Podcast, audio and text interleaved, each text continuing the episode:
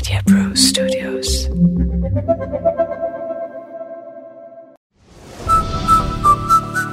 Big F M podcast मागच्या एपिसोडमध्ये आपण क्रांतिसिंह नाना पाटील यांच्या कार्याबद्दल समजून घेतलं. काय सुंदर प्रोफेसर गणेश राऊत तुम्ही त्यांचं चित्र आमच्यासमोर उभं केलं. की ब्रिटिशांशी लढायचं म्हणजे नुसतंच बंदूक उचलायची किंवा बॉम्ब फेकायचे नाही सशस्त्र क्रांतीच एवढा एक उद्देश नाही. तर आपल्या समाजात मग खर्च न होता लग्न करून द्यायची वाचनालय उभ उभी करायची गावागावात ते पण.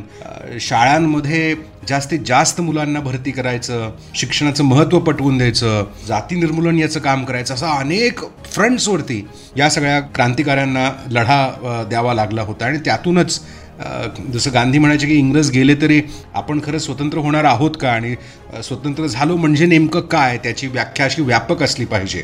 त्याचबरोबर तुम्ही मागच्या एपिसोडमध्ये आणखी काही अशा क्रांतिकाऱ्यांबद्दल सांगणार होतात असं म्हटला होतात. तर आज आपण कोणाबद्दल बोलणार आहोत? आज आपण क्रांतिकारकांची माहिती घेणार आहोत. ते म्हणजे बाबू गेनू सईद. आपण इतिहासाच्या पाठ्यपुस्तकामध्ये किंवा अनेक ठिकाणी बाबू गेनू एवढंच नाव ऐकलेलं. हो हो आणि बेचाळीसच्या चळवळीमध्ये माल मोटारीखाली जी परकीय मालाची वाहतूक करणारी माल मोटार होती.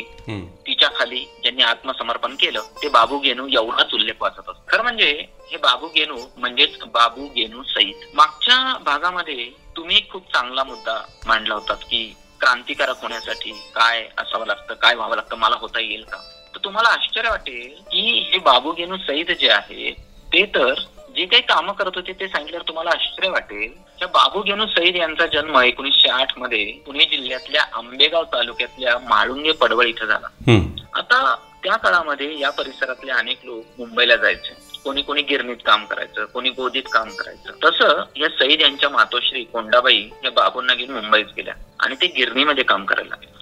आजूबाजूची परिस्थिती अशी काँग्रेसचे सगळं कार्यक्रम चालू आहे स्वातंत्र्य चळवळ ऐन भरात आलेली. मग बाबूगेनूंच्या कानावरती या सगळ्या घडामोडी पडत होत्या. आणि ते पुढे काळबा देवी काँग्रेस कमिटीचे सभासद झाले. आता देशभर जेव्हा सगळं सविनय कायदेभंगाचं आंदोलन सुरू झालं होतं तेव्हा मिठाचा सत्याग्रह स्वदेशी बहिष्कार अशा सगळ्या गोष्टींनी हा देश भारावून गेला होता. महात्मा गांधीजींनी आपल्या जगण्याला जणू एक कारणच दिलं होतं. जगायचं कशासाठी? देशाच्या स्वातंत्र्यासाठी. अशाच वेळी मुंबईतले एक प्रसिद्ध व्यापारी जॉर्ज फ्रेझर यांची सगळी परदेशी कापडं घेऊन एक ट्रक जुन्या हनुमान गल्लीतून मोठ्या कोटातल्या दुकानाकडे निघाला होता. आता ही बातमी जेव्हा आपल्या सगळ्या लोकांना कळली तेव्हा त्यांनी काय केलं? हा ट्रक अडवून धरला. याच्यामध्ये बाबू गेनू सईद हे सगळ्यात आघाडीवर.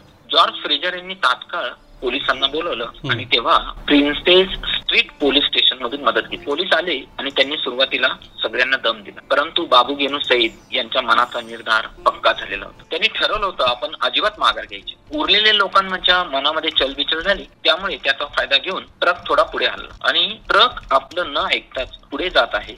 माल मोटर थांबत नाहीये. परदेशी माल आपल्या इप्सिस्थळी पोहोचणार आहे हे पाहिल्याबरोबर बाबू गेनू ते अत्यंत धैर्याने ट्रक समोर आडवे पडले. ट्रक चालक जो होता तोही बेगुमान. पोलिसांच्या दबावानं ट्रक पुढे आणण्यात आला आणि बाबू गेनू सहित धारातीर्थी पडले. ते या देशासाठी हुतात्मा झाले. त्यांना गोकुळदास तेजपाल रुग्णालयामध्ये नेण्यात आलं. त्यांनी अखेरचा श्वास केव्हाच घेतलेला होता.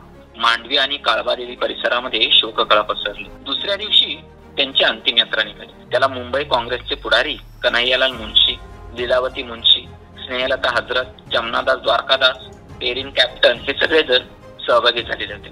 आणि बाबू गेनू सईद यांच्या अंतिम यात्रेमध्ये एक पत्रक वाटलं जात होतं. त्याच्यावरती शांतीच्या आणि अहिंसेच्या मार्गाने आम्ही स्वराज्य मिळवणारच अशा अर्थाचा मजकूर होता. गिरगाव चौपाटीवरती दहन करण्यासाठी ही सगळी अंतिम यात्रा चालू असताना सुद्धा ब्रिटिशांनी त्याला परवानगी नाकारली. तिथे मेजर जनरल वियरनं काही प्रमाणामध्ये लाठीमार केला. शेवटी गिरगाव रस्त्याने जाऊन न्यायलता हजरत यांच्या हस्ते सोनपूरमध्ये त्यांच्यावरती अंतिम संस्कार झाले. आणि पुढे मुंबईतल्या आझाद मैदानावरती लीलावती मुन्शी यांच्या अध्यक्षतेखाली सभा झाली. तिथे सरकारचा निषेध करण्यात आला. बाबू गेनू सईद यांना आदरांजली वाहण्यात आली. आणि सर्वांनी अशी प्रतिज्ञा घेतली की विद्यार्थ्यांनी परदेशी कापडावरील बहिष्काराची चळवळ यशस्वी करावी यासाठी स्वदेशीची शपथ घ्यावी. आता याची प्रतिक्रिया पुण्यामध्ये सुद्धा उमटली. एकवीस डिसेंबर एकोणीसशे तीस ला लोकमान्य टिळकांच्या पुतळ्यापासून निघालेली मिरवणूक ही पुण्यातून फर्ग्युसन कॉलेज रास्तापेठ असं करत करत संपूर्ण पुण्यामधून तिने आपला प्रवास केला. पुढे याच बलिदानानं सविने कायदेभंगाला अधिक बळकटी मिळत गेली. आणि सगळ्यात महत्वाची गोष्ट म्हणजे बाबू गेनूंचं जे बलिदान आहे ते अजिबात वाया गेलं नाही. याच्यातच सामान्य माणसांना प्रेरणा मिळाली. त्यामुळे आपण कोण आहोत? आपण कुठल्या पदावर काम करत आहोत? आपलं शैक्षणिक योग्यता काय? असा कुठलाही विचार कधीच कोणीही आपल्या राष्ट्राच्या हिताचं काम करत असताना मनात आणू देऊ नये ते आपण लक्षात घेतलं पाहिजे. Big F M podcast